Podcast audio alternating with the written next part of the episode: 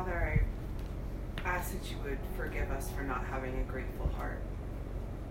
Father, when gratitude is not the first things, first thing to come from our lips. Father, I thank you, Holy Spirit, for reminding us of the things we are to be grateful for.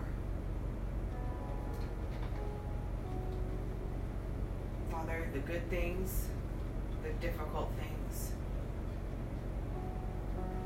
the joys, the pains, the sickness, all of it, Father. Help us to have a grateful heart. May thanksgiving ever come from our lips. Yes, Because your name is greatly to be praised. Yes. So, Father, when we find ourselves in an anxious moment in a season of choice, not knowing what to do, not, not knowing what choice to make, Father, a, a moment of heartache, broken for a loved one, difficulties in our job, financial strain, uncertainty for our future, the future of our nation. Yes. God, all of that, all that we would experience, may it be wrapped in thanksgiving. Thanking you for what you have done changes our mindsets, takes our eyes off of ourselves, takes our eyes off of the circumstances around us, some which we may absolutely have no power to change, but yet we are still called to walk through it. Thank you, Lord. May we be forever grateful and thankful. Thank you, God, that you are the light in the darkness, Yes. that you have called us out of darkness and into your marvelous light. Yes. Father, may we, may we be people who remember that we are people of light. Yes. We carry your light because of, as we were even reminded yesterday by our president, that we are made in your image and we are light bearers. And I thank you that nothing can extinguish your light. And that all that's done in the dark will be brought out into the light. Ultimately, for your glory and for your honor. Father, for the opportunity that we have to gather today, we're grateful. We have we come to you with a thankful heart. We come to you with a heart of expectation. Father, leaving our past behind us, even the pains that we might have experienced before we walked in to this room. And we are expecting to be renewed, to be convicted of sin, to be healed, Father, in the physical, the emotional, in the spiritual, to be made whole. Yes. Praise you. and to become stronger, not in our own strength, but by the power of your Spirit and in your presence. Father, for those that are meeting all over this nation today, we ask that truth would rule and reign. Yes. Father, for those that are meeting in secret, we ask that you would encourage their faith. Yes. Father, and may many come to know you this day. In Jesus' name,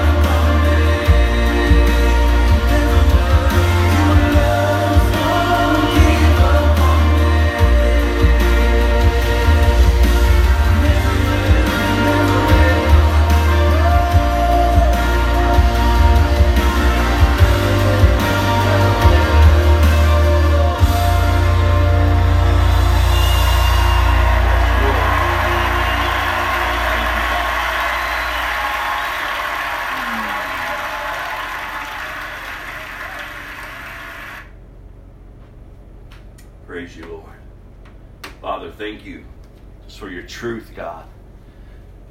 Your love, Father, endures forever.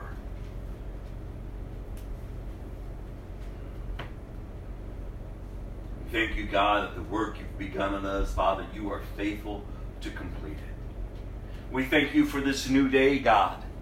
Yet another day to gather together, to open your word, to hear from you, Lord Jesus, to be led by your Holy Spirit. And Lord, I pray that our hearts would be of good soil, Lord, to receive your word this day. God, that it would take root and produce lasting fruit in our lives. God, that we would have a greater level uh, of hunger and thirst for righteousness for your name's sake. God, that you would begin to make the crooked path straight before us, Lord. We thank you, Father, that your word is a lamp unto our feet and a light unto our path. We thank you, Father, as as we've heard in our time of worship and as we know it to be true from your word, that no weapon forged against us shall prosper. We know, God, that our hope is in Christ if we are in Christ, and that hope in Christ would not disappoint us. And I pray for those, God, that, that may be hearing the sound of my voice this day, God reading from your word, Lord. I pray that if they are not in Christ, that Holy Spirit, that you would harvest the seed that has been planted and that they would come into salvation and to accepting Christ as Lord and Savior, that they would be born again. Father, you know exactly where each one of us are at. And I pray, oh God, for the conviction to go forth this day, Lord, to renew hearts and, and, and renew minds, Father. I thank you that your word says that you transform us by changing the way we think, by renewing of the mind. Oh God, that we would grow and that we would mature, God. That we would take every thought captive and bring it into, into obedience of, the, of your Lordship, Father and that we truly would live out lives, God, that would honor you. That we would go forth into a darkened world and that we would be the light, proclaiming the gospel, baptizing people in the name of the Father, the Son, and the Holy Spirit, and teaching them, Lord, to obey all of your commands. So come, Lord Jesus, have your way among us and in us and through us. Let your will be done, we pray, Father. In Jesus' name, amen. Galatians chapter 6, verse 7. Don't be misled. You cannot mock the justice of God. You will harvest what you plant. This is yet again another day that we can keep this verse before us. And I pray it's challenging us as we go about day to day, throughout our week, giving thought to how we're living. The justice of God will not be mocked. You are going to bring back on you and on your life what you are sowing. How are you living? How are you doing? Christ, you all. Jesus He's the author and the perfecter of your faith. If you're in Christ, and we see it all through the New Testament, the position of the believer is in Christ. We are to put on Christ. We, we are to understand that we, as the Bible tells us, that we are seated with Christ. That in Christ we have the victory. In Christ, we have the authority. In Christ, we have the freedom to live a life of abundance. I remember Jesus' words. If you're going to follow me, you must deny yourself, pick up your cross, and then come. How are you doing denying yourself? How are you doing picking up the cross daily, moment by moment, and following Him? Have you fixed your gaze upon Jesus? Have you been born again of the Spirit? Remember, Nicodemus comes to Jesus in the night and he asked him, What must he do to enter into the kingdom of God? And Jesus says, You must be born again. Born again. No longer living from the old man or the old woman, but of this new creation. I want you to think about your Christian life. Are you in Christ or are you just in church? Are you in Christ or are you just in church? because being in church does nothing. You're going to go to hell with everyone else. It is only those who are in Christ, it is only those who have been born again that are of his kingdom. Remember what we learned from last week from scriptures. There's only two people those who are being saved and those who are perishing. Are you in Christ or are you just in church? You show up when you want. Ah, I may go today, I may turn on today. There's no really a level of commitment to your maturing as a Christian. Ah, you pray here and there. Oh, you really seek Him when, when your life is turning upside down. but other than that, you go about your day doing you. And maybe posting something encouraging, maybe even saying something encouraging here and there, but your life is based on your desires, your wants, your needs. It's all about you. You're just in church. and you're dead. You're full of deadness. There's nothing good in you because you're in church. In fact, Jesus said he would rather have you outside the church than to be in the church because you're lukewarm. You're making a mockery of his kingdom and of his blood. There's no transformation coming forth. You're denying his power. And how sad. But for those who are in Christ, for those who have been born again, you think upon him you desire to grow and to mature, to be more and more Christ like. There's a level uh, of a hunger and a thirst that He cultivates by His Holy Spirit, whom you have received, to draw you into a deeper relationship and understanding and to gain wisdom of on spiritual things and the spiritual life and to grow and to mature to minister to others. You have an urgency within you because you understand his kingdom. You understand Christ like he's revealed the mysteries to you through His Word. You understand the times in which we are living. You have a prophetic vision and a prophetic voice. You have ears that hear and eyes that see. And you understand the urgency to minister to others. You don't take what you've received from Christ and hide it from people. No, you share it freely. You can't help to share the truth, no matter how they respond to it. You understand the urgency. You understand the, the weight of eternity.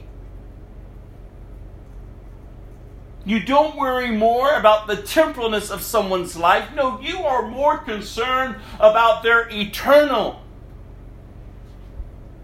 destiny heaven or hell,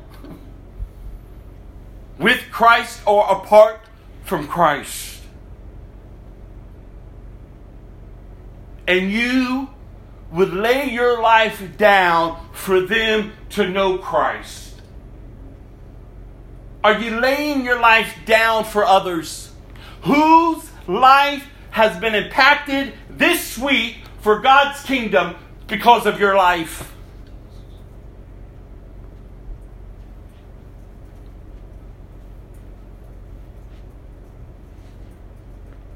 I want you to think about that. Whose life has been impacted for his kingdom because of your life throughout this week? Well, nobody. Then what have you been doing? How have you been living? How are you praying? How are you fasting? How are you opening up His Word? How are you connecting with others? Or are you just in church? Because I, it's all about me. I just want to feel good about myself. Maybe I'll show up today. Listen, we got to get serious. The times are not like what they used to be. We have to wake up. Your life should be impacting others for His kingdom.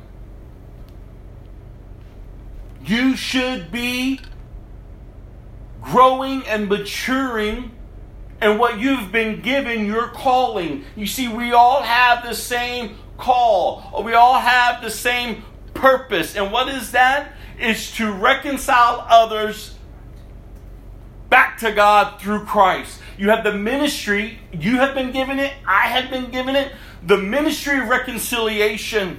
That's what the Bible says.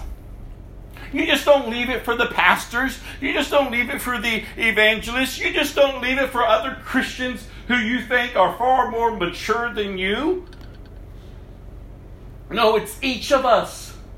The same calling, many different giftings within the church, but we all have the same purpose to see others reconciled to Christ. Do you have that desire within you to see others reconciled to Christ? Well, let me tell you something that they're not going to come to know Christ through you just being in the church.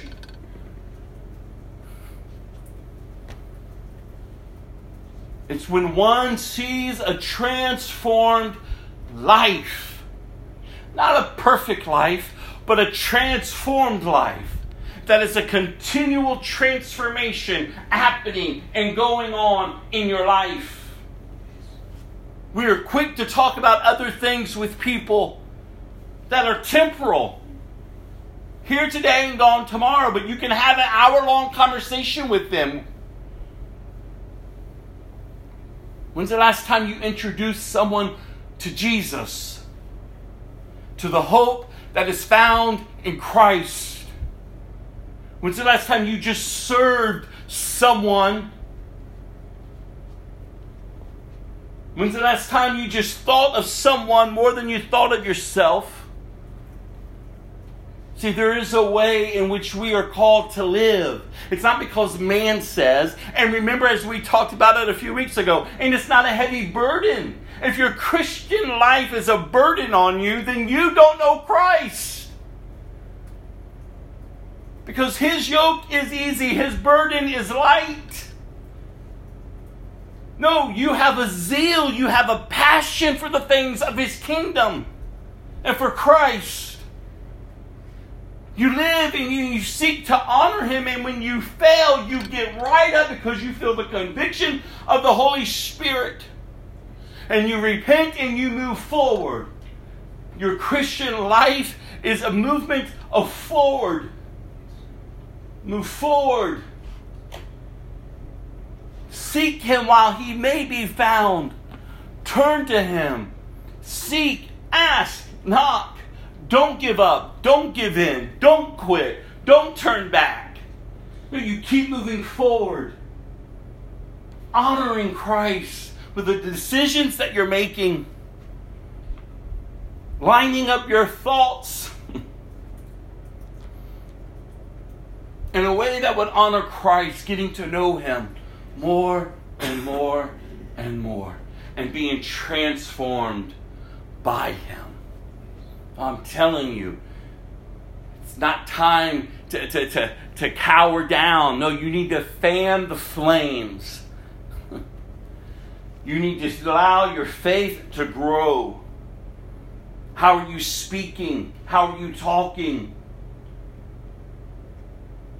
You allowing time just to be still and to allow the Holy Spirit to minister to you? Are you are you are enjoying his presence? Or are you just caught up in life? Like, come on, we gotta wake up. We gotta wake up.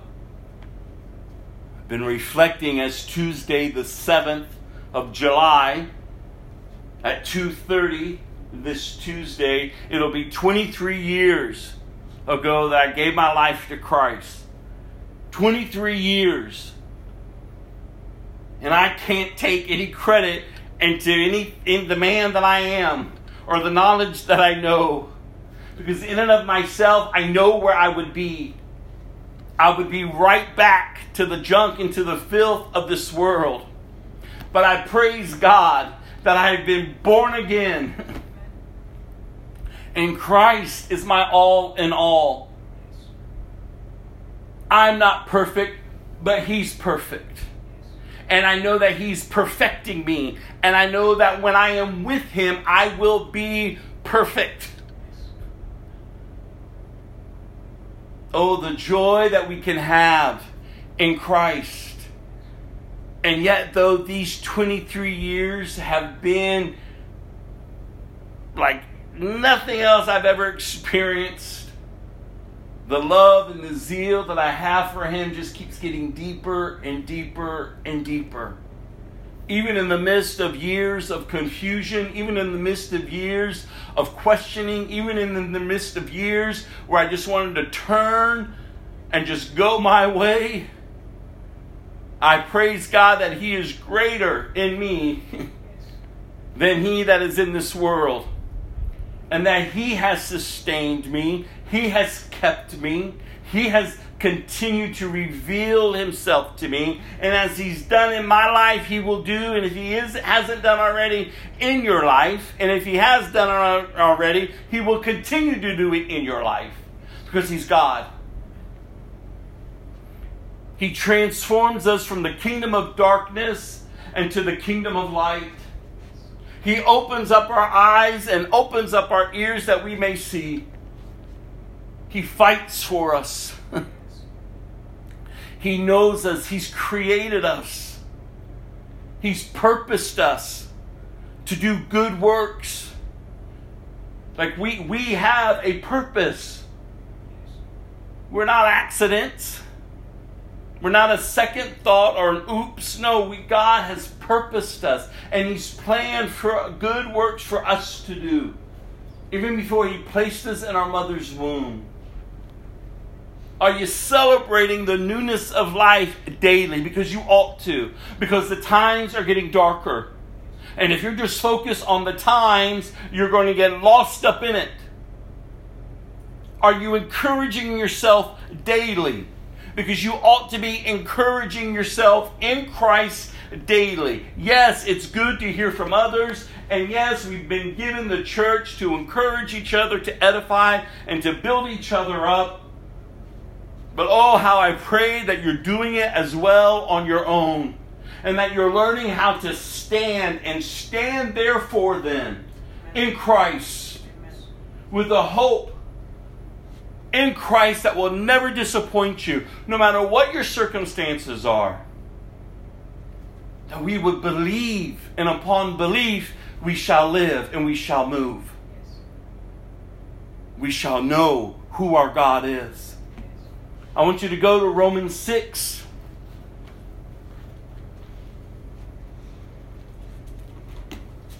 And as many of you have heard my testimony of what Christ has done in my life. You know, Romans 6 is the chapter that he used to really snap the chains off of me.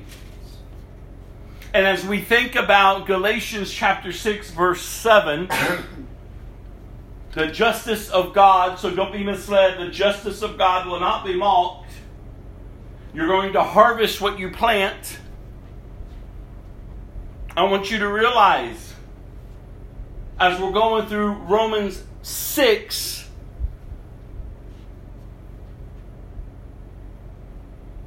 especially at the end, what you will harvest if you continue to be a slave to sin, or what you will harvest if you will continue to be a slave to righteousness. There's only, again, two ways of living it's one, you're being saved, or you're perishing. You're either in church or you're in Christ. You're either a slave to sin or a slave to righteousness.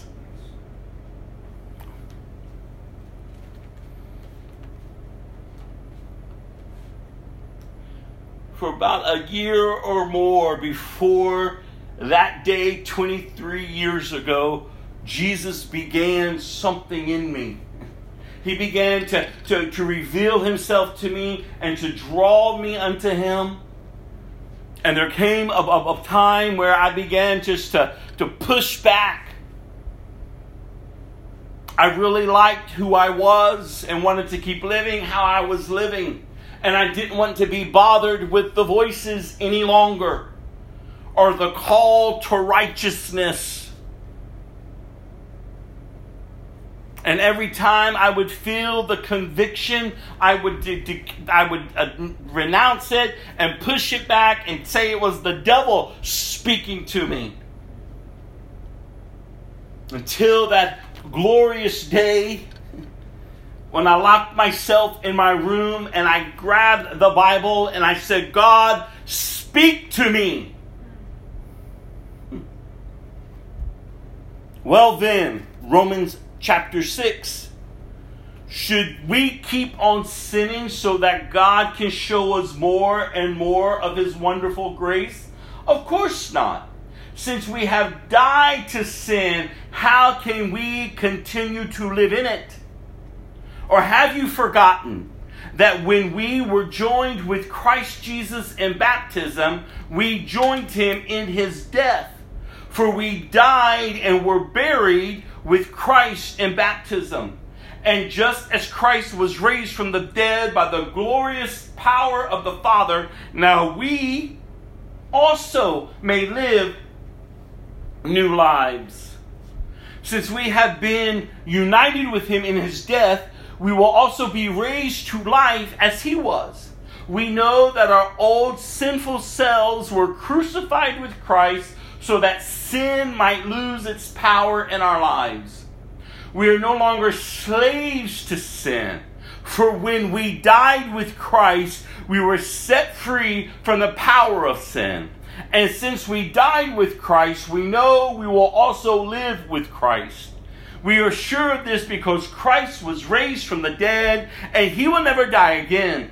Death no longer has any power over him. When he died, he died once to break the power of sin, but now that he lives, he lives for the glory of God. So you also should consider yourselves to be dead to the power of sin and alive to God through Christ Jesus. Oh, let us look at verse 11 one more time. So you also should consider yourselves to be dead to the power of sin and alive to God through Christ Jesus. You, you, put your name there. So you, Rob, also should consider yourself to be dead to the power of sin and alive to God through Christ Jesus. Do not let sin control the way you live. Do not give into sinful desires. Do not let any part of your body become an instrument of evil to serve sin. Instead, give, give yourselves completely to God. For you were dead, but now you have new life. So you use your whole body as an instrument to do what is right for the glory of God. Sin is no longer your master, for you no longer live under the requirements of the law. Instead, you live under the freedom of God's grace. Well, then, since God's grace has set us free from the laws, does that mean we can go on sinning? Of course not. Don't you realize that you become the slave of whatever you choose to obey? You can be a slave to sin, which leads to death, or you can choose to obey God, which leads to righteous living. Thank God, once you were slaves of sin, but now you wholeheartedly obey this teaching we have given you. Now you are free from your slavery to sin, and you have become slaves to righteous living. Because of the weakness of your human nature, I am using the illustration of slavery to help you understand all of this.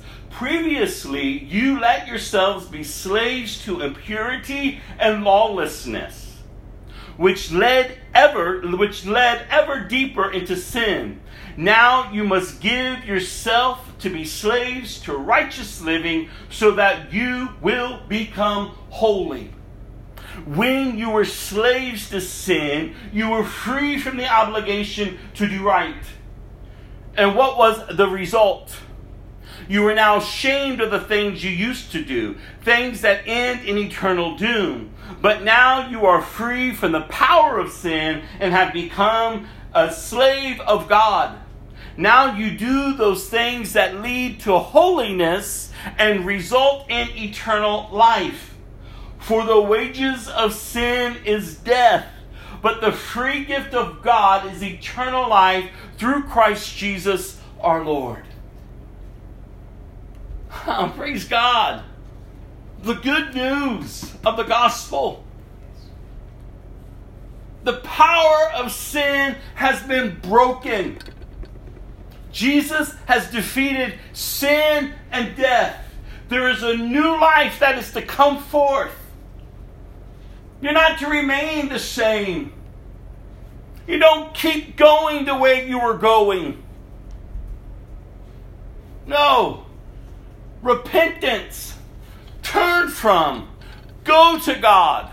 God is pleased to reveal himself to you through his son Jesus. And when you get a revelation of who Jesus is, when you get a revelation of how great his love is, and when you get an understanding how terrible his wrath is, you can't help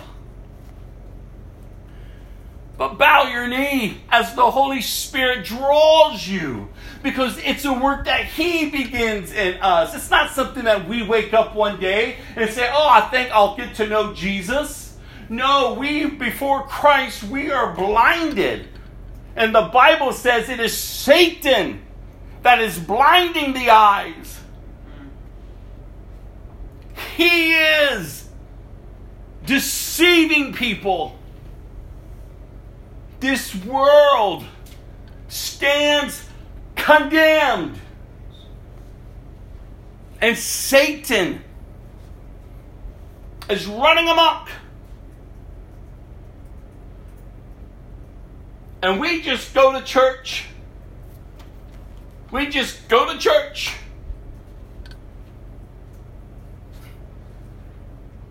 And we're still enslaved to sin. Sin is mastering the church. And it ought not be. Because in reality, it's not mastering the church, it's mastering the religious in the church, keeping them from being positioned in the family of God. First John says, I write to you so that you will not sin, but if you do. So it's not that a believer will not sin. Uh, this isn't Christian perfectionism being taught. No, it's the reality of truth of God's word. Either he's God or he's not. Either He's begun a work in us and He's bringing forth fruit, lasting fruit, a transformation that all could see, that you get no credit of, because your life now points to Him. Because people remember who you were. And when they see that you're different, something is wrong. It doesn't add up. What's going on? Jesus. I've given my life to Jesus. I belong to Jesus. I have taken my old life and I've nailed it to his cross. I have found redemption, freedom, salvation in Jesus. I'm not running back. I'm not looking back. I'm not cowering down anymore. No, I'm getting up and I'm moving on. Are they seeing that in your life? They ought to be. They ought to be. You're no longer a slave to sin. Sin's power has been broken off of you. We just don't go and hold a form of religion and deny his power. No, you are free from the very life that was dragging you to hell. And listen, the way Satan manipulates, the way his inner workings are, you don't even see that you're being dragged towards destruction because you're enjoying it. It's fueling, it's feeding your flesh. The world systems are built off demonic strongholds. And everything that is being pumped into this world wants to confine you in it and keep dragging you towards destruction.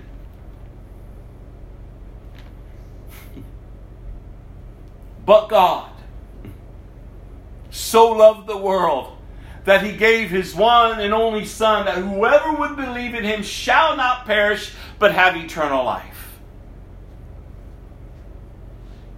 Your eyes are open. You understand you're going to harvest what you plant. If I keep going this old way, it's only going to lead to my destruction.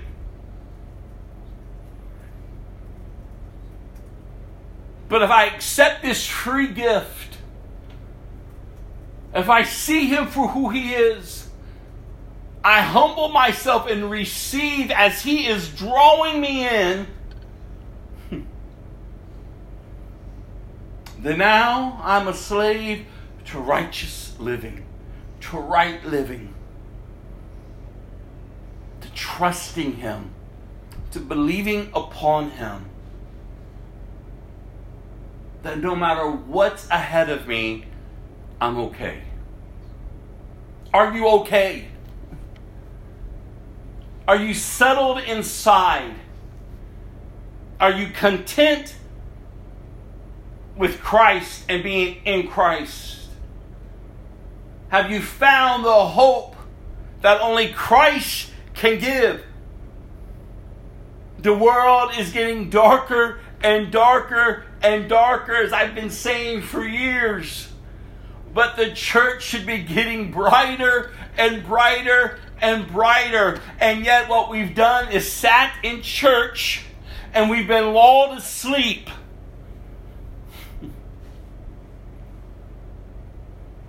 Where are the Christians? I keep reading about our brothers and our sisters who are enduring life in other countries. I see what's happening to the church in our country. And I said, God, do we have the faith to stand as our brothers and sisters overseas do?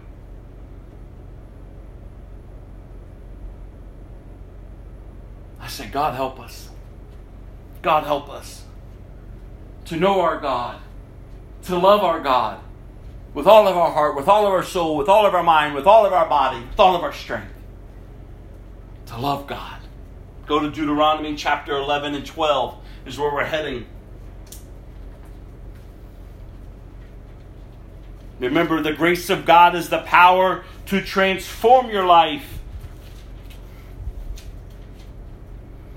And yet we've cheapened grace throughout the years, allowing it to be taught as if it's something that gives us the right to remain enslaved to sin. That somehow God is okay for us to continue to go the way we're going.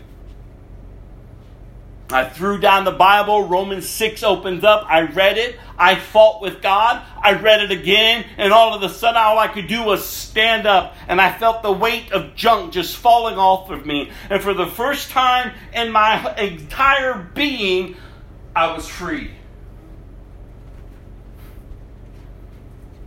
I didn't know where I was going or what I was going to do. But I knew one thing I was free.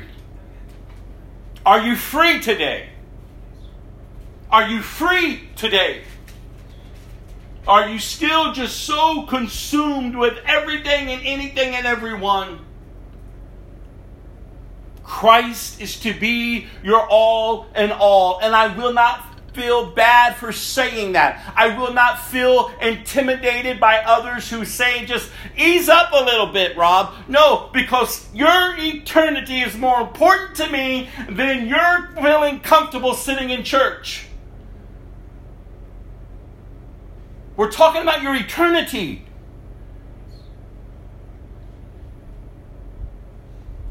And you're just running amok. We got to wake up. We got to wake up. God's standard hasn't changed. Holiness, loving Him.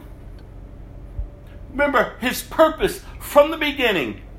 Genesis all the way through Revelation and for all eternity is that he will have a people that he will call his own, and in return, they will call him their God. Is he your God? And as we've been reading about the Israelites, he set them apart for his purpose. He wasn't giving them this promised land because they were good people. No, he knew that they were rebellious people. But he was fulfilling his covenant. He is faithful to what He has established. He's God. He was showing them how to live for Him, how to honor Him, how they uh, do not get entangled with the other nations, and do not get entangled with how they worshiped their gods. No, keep your eyes on me, God says and I will make you a great nation. Chapter 11 You must love the Lord your God and always obey his requirements, decrees, regulation, and commands. Keep in mind that I am not talking that I am not talking now to your children who have never experienced the discipline of the Lord your God or seen his greatness and his strong hand and powerful arm. They didn't see the miraculous signs and wonders he performed in Egypt against Pharaoh and his land. They didn't see what the Lord did to the armies of Egypt and to the horses and chariots, how he drowned them in the Red Sea as they were chasing you. He destroyed them, and they have not recovered to this very day. Your children didn't see how the Lord cared for you in the wilderness until you arrived here. They didn't see what He did to Dathan and Abiram, the sons of Eliab, the descendants of Reuben, when the earth opened its mouth in the Israelite camp and swallowed them along with their households and tents and everything living that belonged to them. But you have seen the Lord perform all of these mighty deeds with your own eyes. He is reminding these people as they are about to enter into the promised land who their God is. And he's reminding them that their children have not seen this. Remind them. Are you ministering to your children, to your grandchildren? Are you allowing them to know who God is? We're to be continually talking about God. From generation to generation to generation, lest we end up with a generation that is godless. Moses goes on, therefore, be careful to obey every command I'm giving you today, so you may have strength to go in and take over the land you are about to enter. If you obey, you will enjoy a long life and the land the Lord swore to give to your ancestors and to you, their descendants, a land flowing with milk and honey. For the land you are about to enter and take over is not like the land of Egypt from which you came, where you planted your seed and made irrigation ditches with your foot as in a vegetable garden. Rather, the land you will soon take over is a land of hills and valleys with plenty of rain, a land that the Lord your God cares for. He watches over it even each, I'm sorry, each season of the year. If you carefully obey the commandments I'm giving you today, and if you love the Lord your God and serve him with all your heart and soul, then he will send the rains in their proper seasons, the early and late rains, so you can bring in your harvest of grain, new wine, and olive oil. He will give you lush pasture land for your livestock, and you yourselves will have all you want to eat. But be careful don't let your heart be deceived so that you turn away from the Lord and serve and worship other gods. If you do, the Lord's anger will burn against you. He will shut up the sky and hold back the rain, and the ground will fall to produce its harvest. Then you will quickly die in that good land the Lord is giving you. So commit yourselves wholeheartedly to these words of mine tie them to your hands and wear them on your forehead as reminders. Teach them to your children.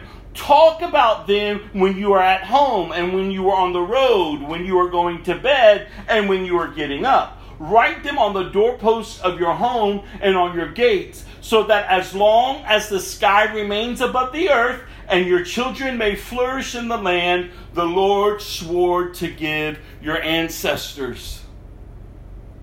Listen. As it was for them, so it is for us. The word of the Lord should be inscribed upon our heart. We should be meditating upon it day and night. We should be discussing it. We should be sharing it. We should be reminded of it. And my God, we ought to be telling the youth of who God is, how great He is. It's remember, it's not God stiff arming us. No, it's us stiff arming God, saying, You're not God. We're going to live and do whatever we want, however we want. We're going to be moved on all of our desires and all of our needs. Are you committed wholeheartedly to Christ? Or is there someone or something that's more important? Because you always have an excuse for why you're not growing as a believer. God help us. Do you have a zeal and a hunger to open up God's Word? Or is just Sundays the only day you hear the word or even open it? Have you developed a persevering attitude and a commitment to your spiritual life and to Christ? To apply the word as the Holy Spirit is giving you insight and understanding and revelation to your life so you're not just a hearer of the word but that you're the doer of one of it. Are you sitting down with the children in your life, letting them know what it really means to be a Christian? not just having a form, but a Christian, to honor Christ, to live for Christ, even though the world is pulling them left and right, even though the desires Uh, from within are screaming at them, they can stand with the assurance, if they are in Christ, to live for Christ, empowered by the Holy Spirit. And they don't have to fall prey to this world and to the flesh and to Satan. How does your children or your grandchildren see God and see Christ? By the way you live. By the way you live. Either he's just a form or he's truly God. Are you honoring him? Be careful, Moses goes on. Obey all the commands I'm giving you. Show love to the Lord your God by walking in his ways and holding tightly to him. When has this changed? People can say, well, that's the Old Testament. No, the commitment to God, the commitment that God has established then is the same now. Yes, there's some things that were bound to Israel that's not bound to the church now from the Old Testament, but the level of commitment that was there is the same level of commitment that is now unto Christ. Jesus himself says, What is the greatest commandment? To love the Lord your God with all of your heart, with all of your soul, with all of your mind, with all of your body, with all of your strength.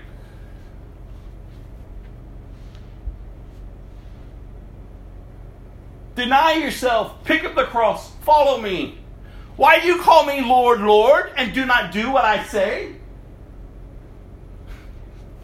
You look at all the letters to the churches, basically telling them to grow up, to mature, to love God, to honor God.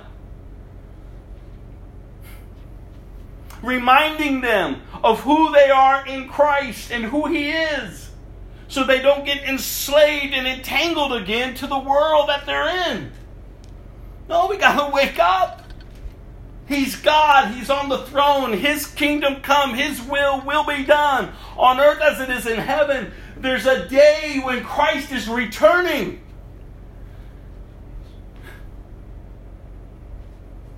And he's going to gather up those who belong to him. And oh, what a glorious day that will be. Are you listening? Verse 22, let's read it again.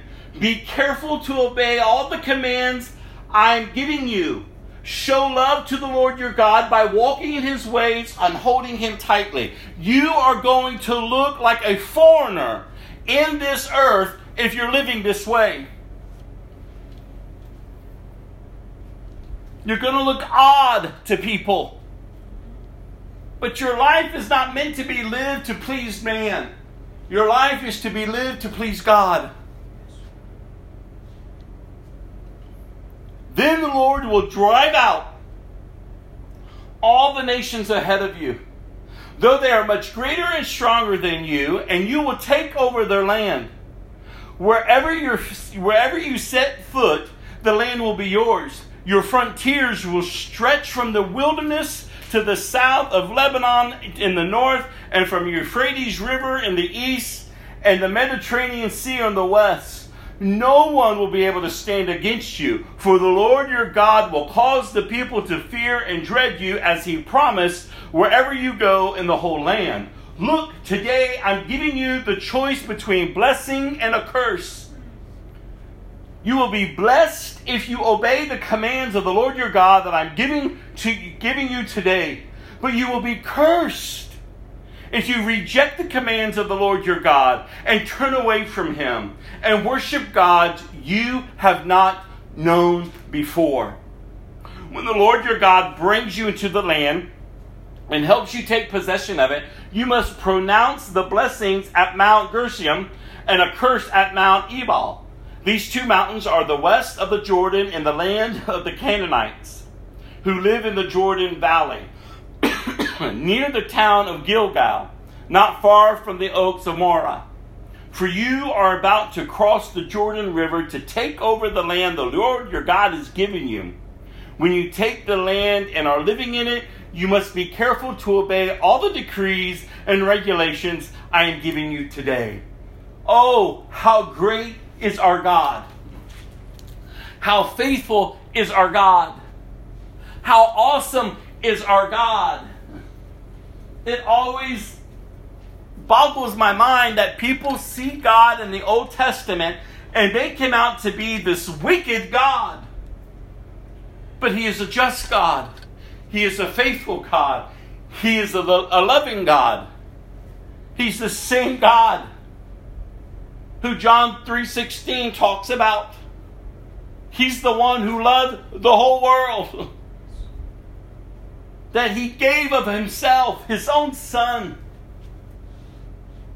so that mankind, the rebellious creation, could be reconciled back to him. That's how great God's love is. oh, come on, you all. Chapter 12.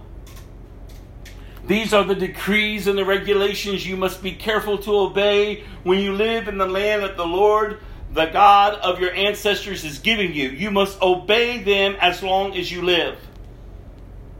Isn't it interesting we see Moses letting the people of God know of what it is to obey God?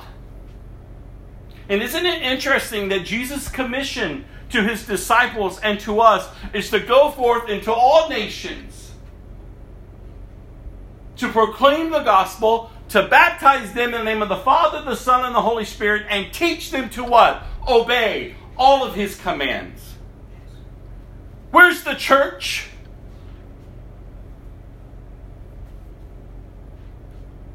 You say, what does that mean? I know we are a small little group of people, but there's only a handful within the small group that's being discipled. If you're not being discipled, if you're not being taught on how to obey his commands, how are you living throughout the week? What does your home life look like? What does your thoughts look like? What is the attitude of your heart like?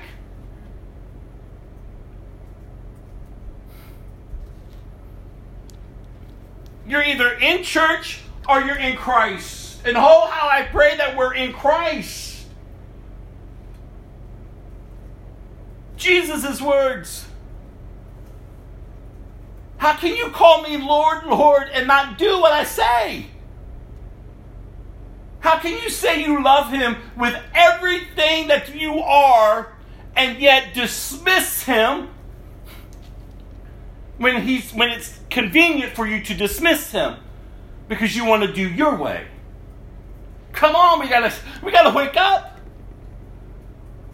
Obey, obey, grow, mature, be discipled.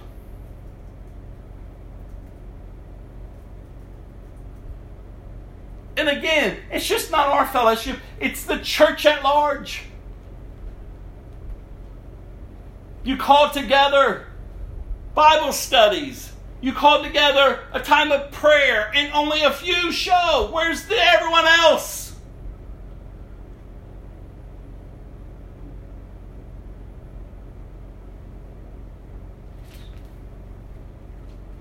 God help us.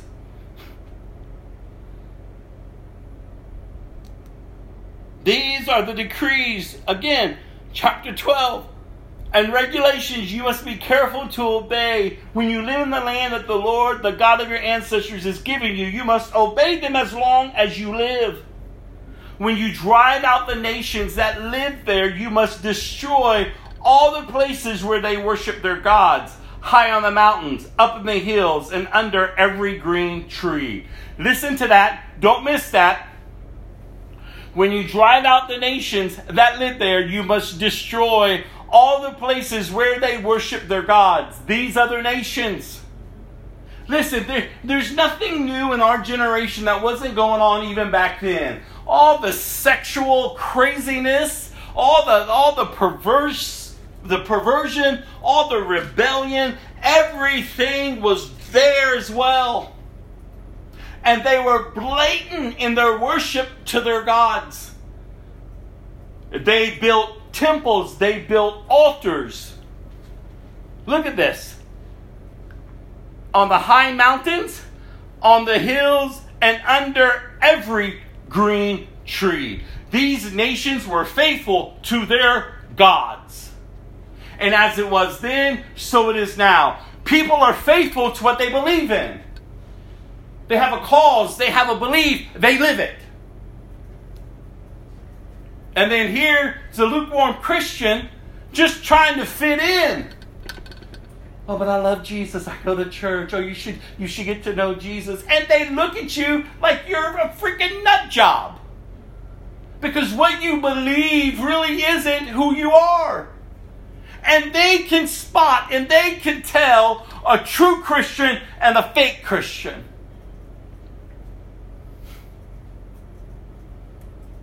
Come on. These other nations, they worship their God. For God's sake, there was one where they had to go and they had to burn their children, offer their children as sacrifice. This is how we worship. So don't be moved by the culture.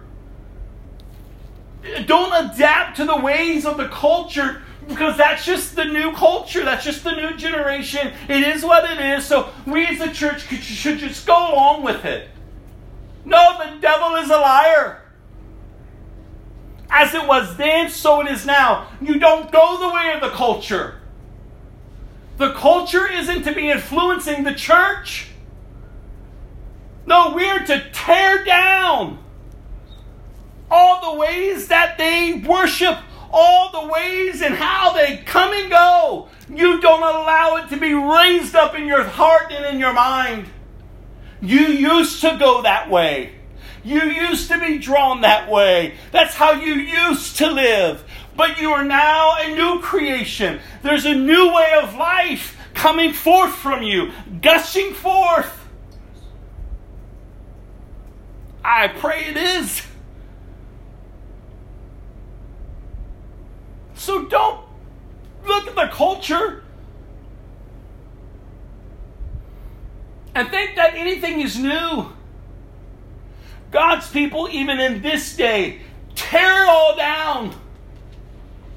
When you drive out the nations that live there, you must destroy all the places where they worship their gods. High on the mountains, up in the hills, under every green tree, break down their altars and smash their sacred pillars, burn their Asherah poles and cut them, cut down their carved idols, completely erase the names of their gods. Do not worship the Lord your God in the way these pagan peoples worship their gods. Highlight that, underline that, exclamation point. Do not worship the Lord your God in the ways these pagan peoples worship their gods. As it is was it as it was then, so it is now. The church is being introduced. The ways that the lost worship their gods. They're being infiltrated. Churches to worship our holy God the way the world worships the way they worship. God have mercy. God is to be the center. Christ Jesus is to be the center of our worship. It's all for Him and Him alone. It's not for me, it's not for you, it's for Him. We come not seeking for ourselves, we come to seek Him. We lift His name up. We lift Him up. We honor Him. It's all about Jesus. They were not to go and, and, and ask, oh, well, how did, how do they worship their God here? And what about this? Oh, or maybe this is what we can do, and by doing this, this will please our God. No, you don't adapt to the culture. And do you see why it's so important to train up your children? To speak to the youth of who our God is? How to truly live for Him? Do you know what breaks my heart and that saddens me to know what's going on with youth that are supposedly in Christian homes? They're just being handed over to the altar to be burned. Because their parent or their parents are just in church. They're not in Christ. We've got to be the people of God if we're claiming God as our God. If we're claiming Christ, then live for Christ. It's so sad that what we've done to the youth, and yet, and yet, we say, we make excuses. Ah, boys will be girls. I mean, boys will be boys, girls will be girls. Or nowadays, boys will be girls and girls will be boys. However, it works for anyone. Other youth, they need to go and experience the rebellion, and somehow that's the norm. Somehow we say, well, that's normal. The devil is a liar. That's not normal. That's normal for the world.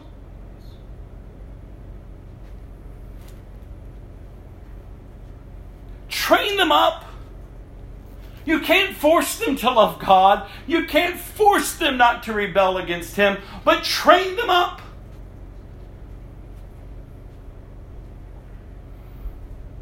Pray, intercede, cry out to God.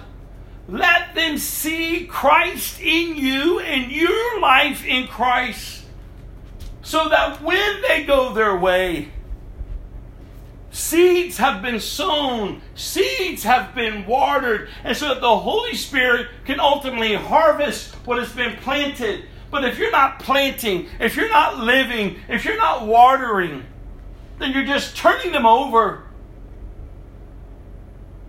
And for what? We got Christian kids that can't even come talk to their parents. No, you want to have an open door. Speak. Talk. We got to cultivate the Christian life, you all. We're not to go and learn how to worship other gods and then bring them back to our worship to our God. He goes, rather, verse 5, rather you must seek the Lord your God at the place of worship he himself will choose from among all the tribes.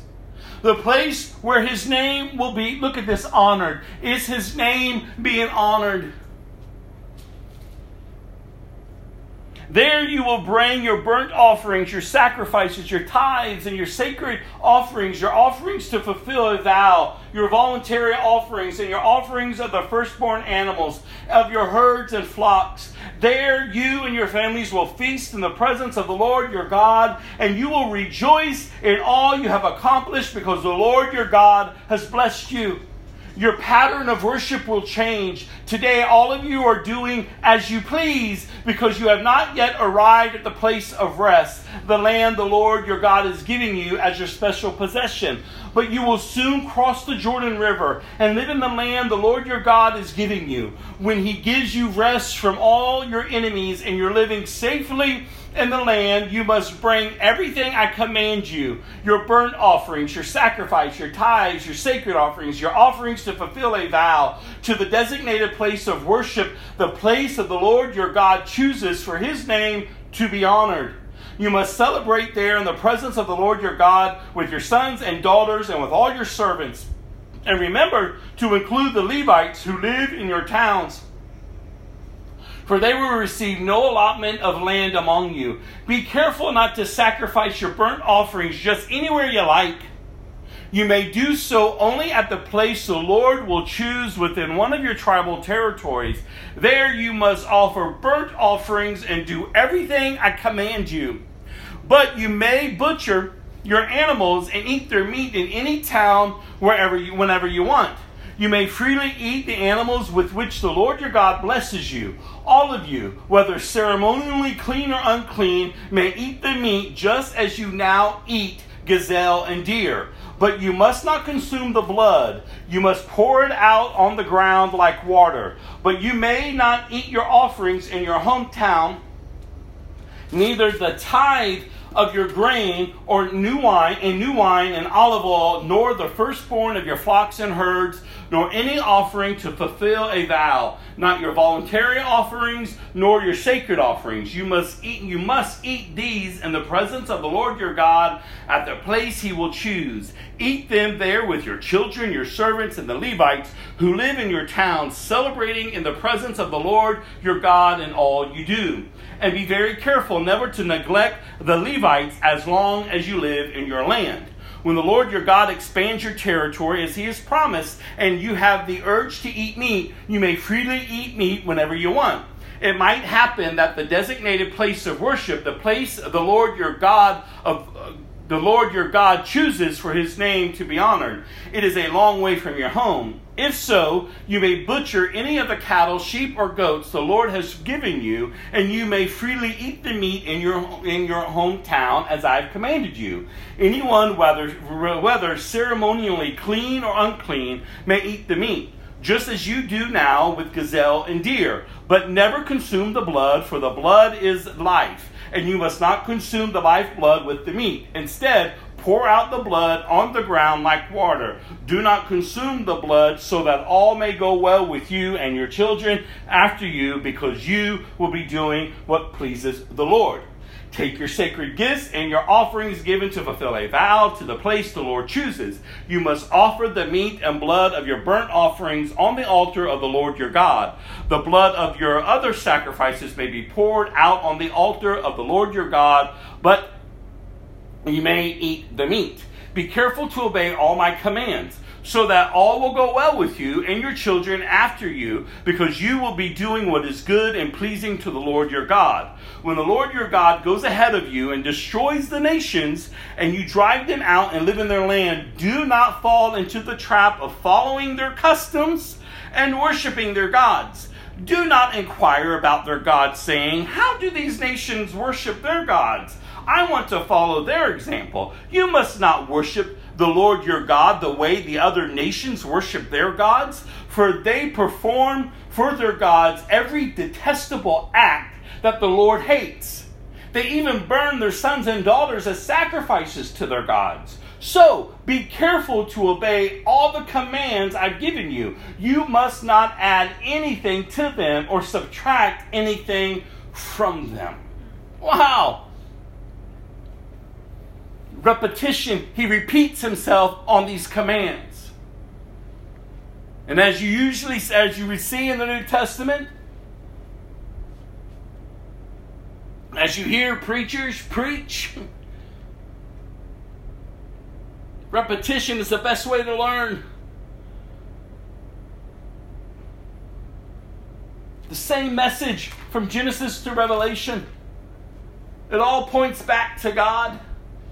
He's the center of it all. Is He the center of your life? Are you loving Him? Are you obeying Him? Are you trusting Him? The way these people, these other nations live, the way the world lives, it is detestable to God. Nothing has changed. They were sexualized, they were perverted, they did crazy stuff with their bodies. They had their orgies. They were drunkards. They run amok. There's nothing new. A rebellious heart is a destructive heart.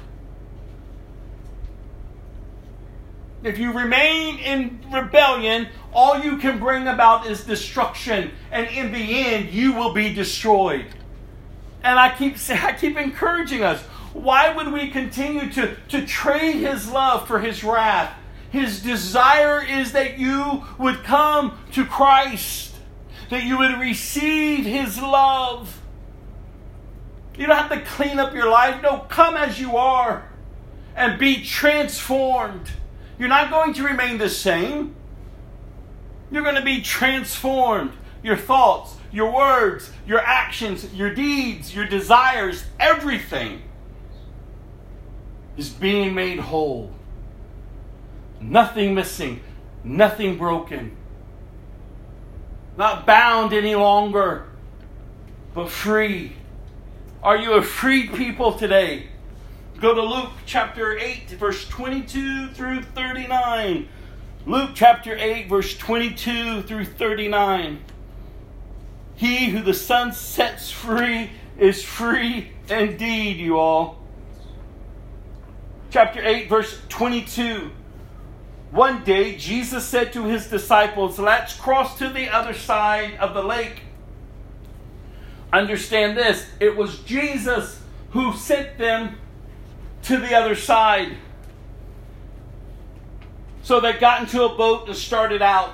As they sailed across, Jesus settled down for a nap. But soon a fierce storm came down on the lake. The boat was filling with water, and they were in real danger. The disciples went and woke him up, shouting, Master, Master, why? I mean, we're going down, we're going to drown. When Jesus woke up, he rebuked the wind and the raging waves. Suddenly, the storm, the storm stopped, and all was calm. Then he asked them, Where is your faith? The disciples were terrified and amazed. Who is this man? They asked each other. When he gives a command, even the wind and waves obey him. Jesus put them in the boat, knowing good and well that the storm was ahead. And that's why I've always encouraged y'all if you're in this season and it's storming, you're going under, allow your faith to grow. Take that experience and that trial and be matured from it.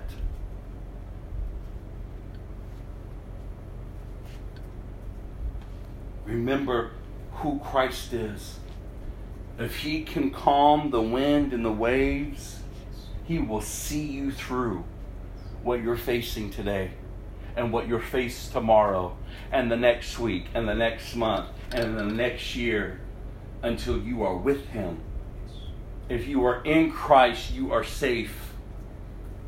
He's got you, He knows you, He's seeing you through. He's the one that strengthens you. He's the one that's told you in this world you will have trouble, but be of good cheer. I've already overcame the world. He's the one that inspired the writer to write out.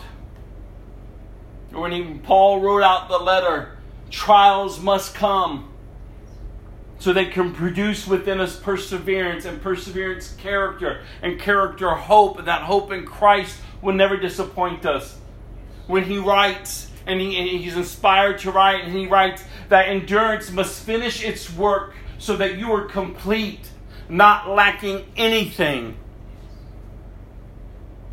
So don't curse the storms. Get through them in christ. So they arrived at the region of the Gerasenes, across from the lake from Galilee. As Jesus was climbing out of the boat, a man who was possessed by demons came out to meet him. For a long time he had been homeless and naked, living in the tombs outside the town. As soon as he saw Jesus, he shrieked and fell down in front of him. Then he screamed, why are you interfering with me, Jesus, Son of the Most High God? Please, I beg you, don't torture me. For Jesus had already commanded the evil spirit to come out of him. This spirit had often taken control of the man, Even when he was placed under guard and put in chains and shackles, he simply broke them and rushed out into the wilderness completely under the demon's power. And Jesus demanded, What is your name? Legion, he replied, for he was filled with many demons. The demons kept begging Jesus to send them into the bottomless pit. There happened to be a large herd of pigs feeding on the hillside nearby, and the demons begged him to let them enter into the pigs. So Jesus gave them per- permission. Then the demons came out of the man and entered the pigs, and the entire herd plunged down the steep hillside into the lake and drowned. Wow, this is Jesus, you all. This is Jesus. Almighty God. That even darkness has to submit to. Come on, you all. And we make him out to be this weird, limp wristed, hippie dude, passing out hugs and muffins, making him out to be something that he's not. Just weak and pathetic Jesus. Oh, Jesus. No, no, no, no. He's God, you all. The wind and the waves obey. Darkness, demons, Satan, they have to bow.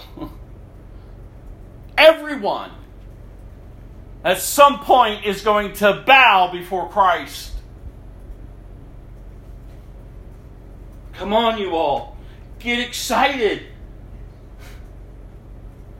When the herdsmen saw it, they fled to the nearby town and the surrounding countryside, spreading the news as they ran. People rushed out to see what had happened. A crowd soon gathered around Jesus, and they saw the man who had been freed.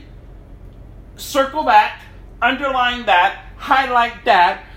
When they saw the man who had been freed from the demons, he was sitting at Jesus' feet, fully clothed and perfectly sane.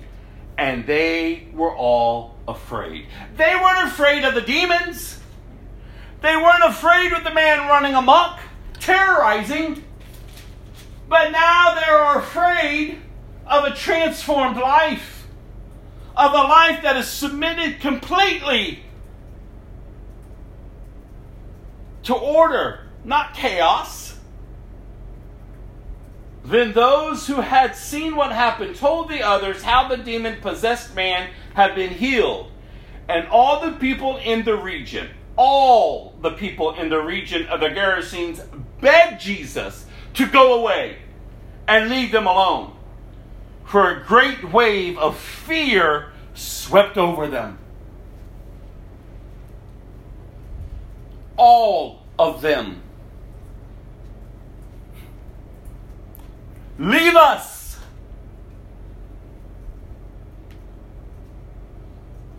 They were influenced by fear.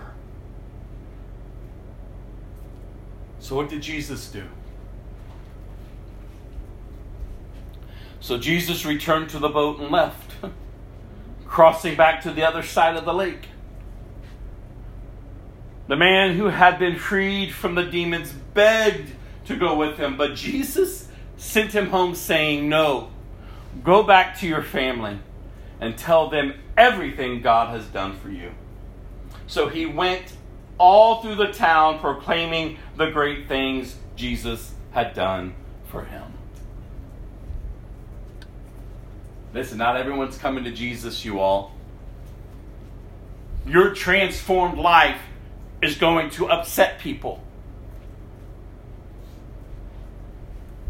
It doesn't make sense in the natural. It ought not to, but it will. And why? Is because it brings conviction to their rebellion.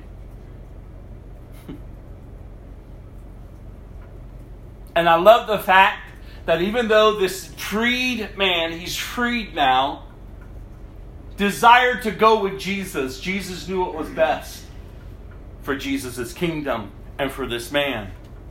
You go and you tell your family what God has done for you. and he obeyed. So he went through all the town proclaiming the great things Jesus had done for him. These people knew who this man was. Jesus says, I'll leave, but I believe in him. And you all are going to have to face the fact that I'm God in his life. A transformed life. These people knew this man's past. These people knew how this man was controlled, how he lived, the chaos. And now he's a man of order and a man of peace. Just going about his days proclaiming what God has done in his life. Is that you today?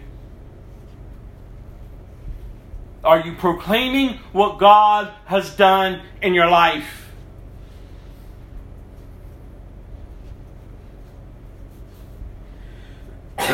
you ought to be. You ought to be. Because that's how others are drawn in. He pulls us out and he places us right back in and says, Go. Go. Bear fruit. Tell others. Baptize them in the name of the Father, the Son, and the Holy Spirit, and teach them to obey all that I command. Because I'm God. Go to Psalm 70. Psalm 70.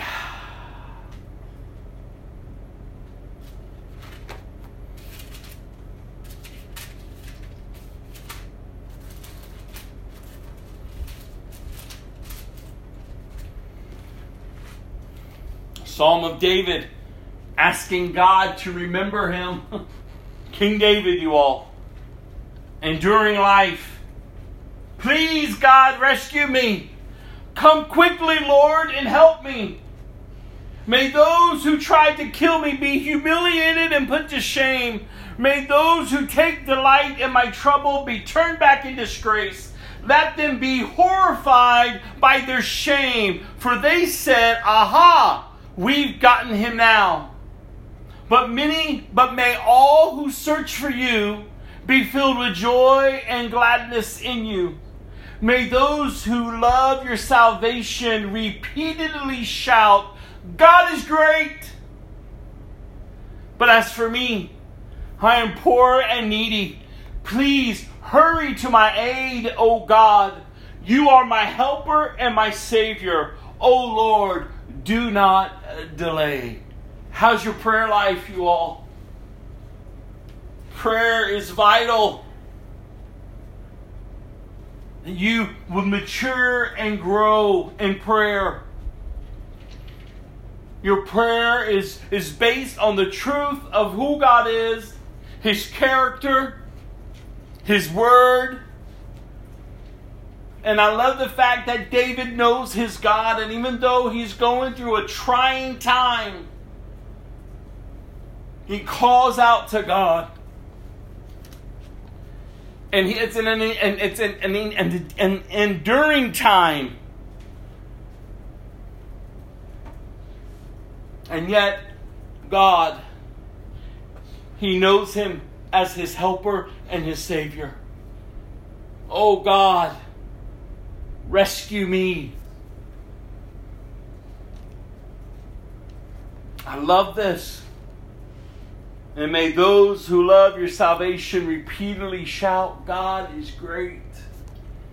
God, I'm in it. I'm in the thick of it. I feel uncomfortable. This is painful. It's the unknown. I don't know what the outcome is going to look like. But God, you're my Savior. You're my Lord. You are great and greatly to be praised. Oh God, in you I find my comfort and my refuge. In you I find my hope and my strength yet again to get up and get through the day. Or you can just stay stuck in your pity party and pray your, your worthless fleshly prayers that amount to nothing because they're soulish prayers. They're selfish prayers. And God does not hear. And you say, What? God does not hear? Oh, yeah, open up the Old Testament. He tells his people, No, no, no. Stop your worship, stop your praying. Your heart is not towards me. Your worship is not towards me. It's all about you. Come on, we got to get real, you all. He's God or he's not. He's not moved by your emotions and your soulish, rebellious prayers or your soulish, rebellious worship that you just slap his name on. No. Are you following God? Are you obeying God? Are you trusting God? Do you know God? Let's end in Proverbs. One nugget today. Proverbs chapter 12, verse 4.